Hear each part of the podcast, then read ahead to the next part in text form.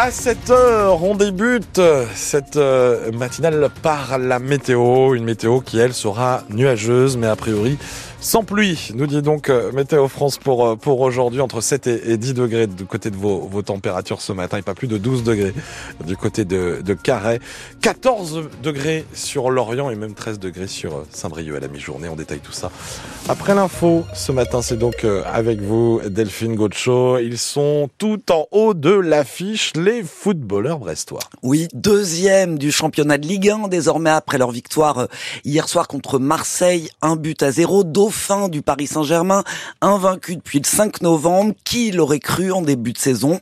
Peut-être euh, même pas Eric Croix, leur euh, emblématique coach qui visait le maintien. Aujourd'hui, les Tizef vise l'Europe, même si c'est encore à demi-mot. Ils ont encore fait preuve d'un collectif hors norme réduit à 10, libéré par le but magnifique de Pierre Lesmelou à deux minutes de la fin du temps réglementaire. Et au coup de sifflet final, c'est l'explosion au stade Francis Leblé et dans le micro de France Bleu Brésisel. Le stade brestois est deuxième de la Ligue 1, les amis C'est fini à Leblé Les Brestois viennent de taper l'OM 1-0 en infériorité numérique pendant une demi-heure. Les Brestois ont marqué à la 88e minute grâce à Lesmelou. Et ils ont tenu le score jusqu'ici, jusqu'à cette délivrance. Ces drapeaux rouges qui sont en train de voler partout dans le blé. Les joueurs en train de sauter sur Lesmelou dans le haut central. Écoutez. Ah, qui ne saute pas n'est pas brestois, ah entonné partout euh, le stade Francis Leblé et aussi le Mais ils sont où les Marseillais, les milliers de drapeaux rouges agités dans le stade qui a communié avec son équipe et des supporters évidemment aux anges. Ah bah plein d'émotions, riche en émotions. Euh, on a quand même niqué Marseille à 10 contre 11 à la 88e minute. T'imagines qu'on est content quand même. Il y a du beau jeu, ils ont la niaque. À 10 ils torchent Marseille, qui n'a pas fait grand chose. C'est bien, ça continue. Hein, euh. Deuxième deuxième de Ligue 1. Le petit club breton là. nous attend. Ils ont fait 1000 bornes, les mecs ils pleurent là je pense. Mais bon c'est comme ça, c'est le faute. Hein. Toujours dans la motivation. magnifique, continue comme ça les Brestois. Franchement, euh, ça joue quoi. Tu peux pas dire le contraire, ça joue à Brest. Ça va finir en Coupe d'Europe ou pas? Mais bien sûr que oui, bien sûr que oui, il faut y croire jusqu'au bout. On, dit, on en parlait il y a quelques semaines encore, mais je crois que ça va être possible finalement. C'est bien, le maintien est assuré, donc on peut continuer maintenant. Voilà, je crois qu'on va l'avoir en tête pendant un long moment, on ne s'en lasse pas. Brest donc, vous l'aurez compris, deuxième de Ligue 1, qui se déplacera samedi à Strasbourg, désormais dixième. Et on vous pose la question ce matin aussi, est-ce que vous êtes fier d'être brestois? Voilà, à cette heure-ci, au 02 98 53 65 65, vous pouvez nous, nous appeler.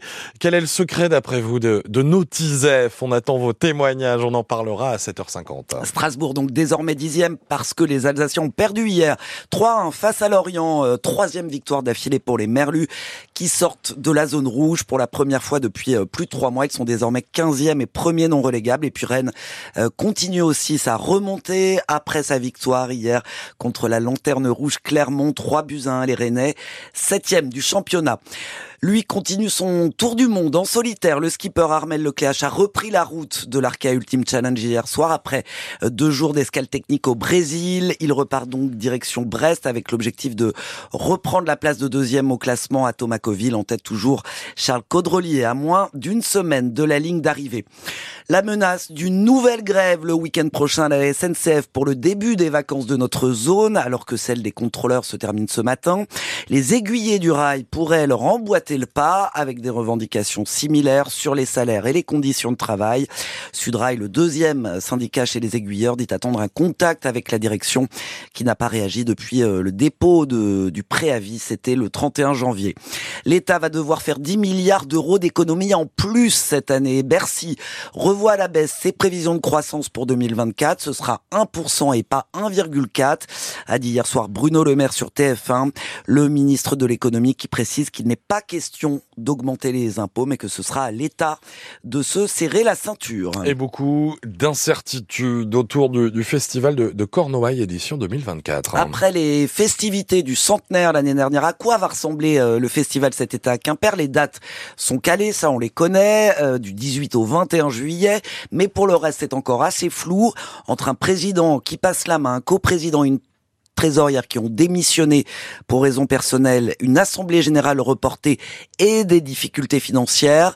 Euh, les difficultés s'accumulent, Angeline de Meunck. Il y a un mois, Sébastien Lebras, le président du Bagat Quimper, était convié à une réunion. Justement, la demande du Festival de Cornouailles euh, qui voulait euh, faire un peu le bilan de l'édition 2023, le centième anniversaire. L'occasion de faire un point sur les finances, car le groupe n'a toujours pas touché ses 1600 euros de cachet. Non, effectivement, n'a toujours pas été payé. J'espère que tout va bien euh, et que c'est qu'un petit passage un petit peu à vide lié à une, une édition un petit peu exceptionnelle. La situation est délicate, reconnaît le directeur du festival, Igor on a une inflation galopante surtout sur les structures, sur la sécurité, sur les matières premières, sur euh, la boisson, la farine, le beurre. Euh, ça nous coûte 25% de plus quasiment tous les ans. Avec un défilé gratuit pour la première fois, rappelle Jean-Michel Leviol, le président. La ville veut un défilé gratuit qui nous coûte 150 000 euros. La ville nous donne 50 000 euros supplémentaires.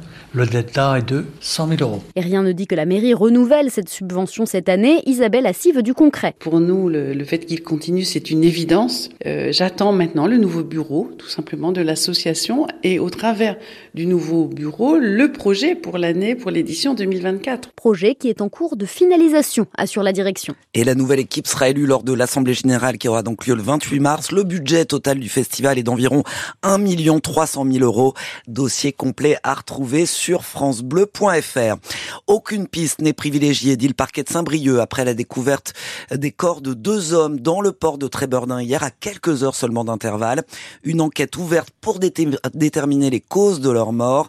Seule certitude, les deux victimes se connaissaient. Le bateau de l'un des deux hommes a été retrouvé amarré dans le port costarmoricain hier. L'autopsie et les analyses euh, toxicologiques demandées par le procureur permettront sans doute d'en savoir plus. Ils ont réussi à les sauver. Les pompiers du Finistère, des sauveteurs en mer, des spécialistes animaliers ont mené une opération euh, hier au fond de la baie de Fouenant pour aider trois dauphins. Les cétacés étaient bloqués, n'arrivaient pas à regagner le large. Après quatre heures d'intervention, les mammifères marins ont pu donc euh, rejoindre la pleine mer. Environ 5000 foyers euh, privés d'électricité hier matin à l'est de Brest, dans le secteur de Guipava. Une coupure liée à un incident sur le poste de distribution de Coatodon qui a duré près de deux heures et demie. Le courant a pu être rétabli en début d'après-midi. Elle est factrice à Brest et fera partie des porteurs de la flamme olympique. Nathalie François, 49 ans, elle a été choisie en interne comme 140 collègues parmi les 12 800 candidatures de postiers. Au total, 11 000 relayeurs qui vont avoir la chance de porter la flamme olympique ou paralympique à partir du 8 mai prochain. Et même si elle ne sait pas encore ni où ni quand Nathalie François est enchantée. Vous l'avez rencontré, Nicolas Olivier. Dans le coffre de son scooter électrique, tout est bien rangé. Donc ici, c'est essentiellement les lettres et cette partie supérieure, c'est les colis. C'est parti pour une tournée à Bellevue et à Board, 1200 boîtes aux lettres à nourrir. Il y a aussi des échanges lors des livraisons. Excusez-moi de vous déranger. Comme j'avais un peu de temps, je me suis dit, ah, je, vais, je, vais, repasser. Je ne me voyais pas derrière une machine.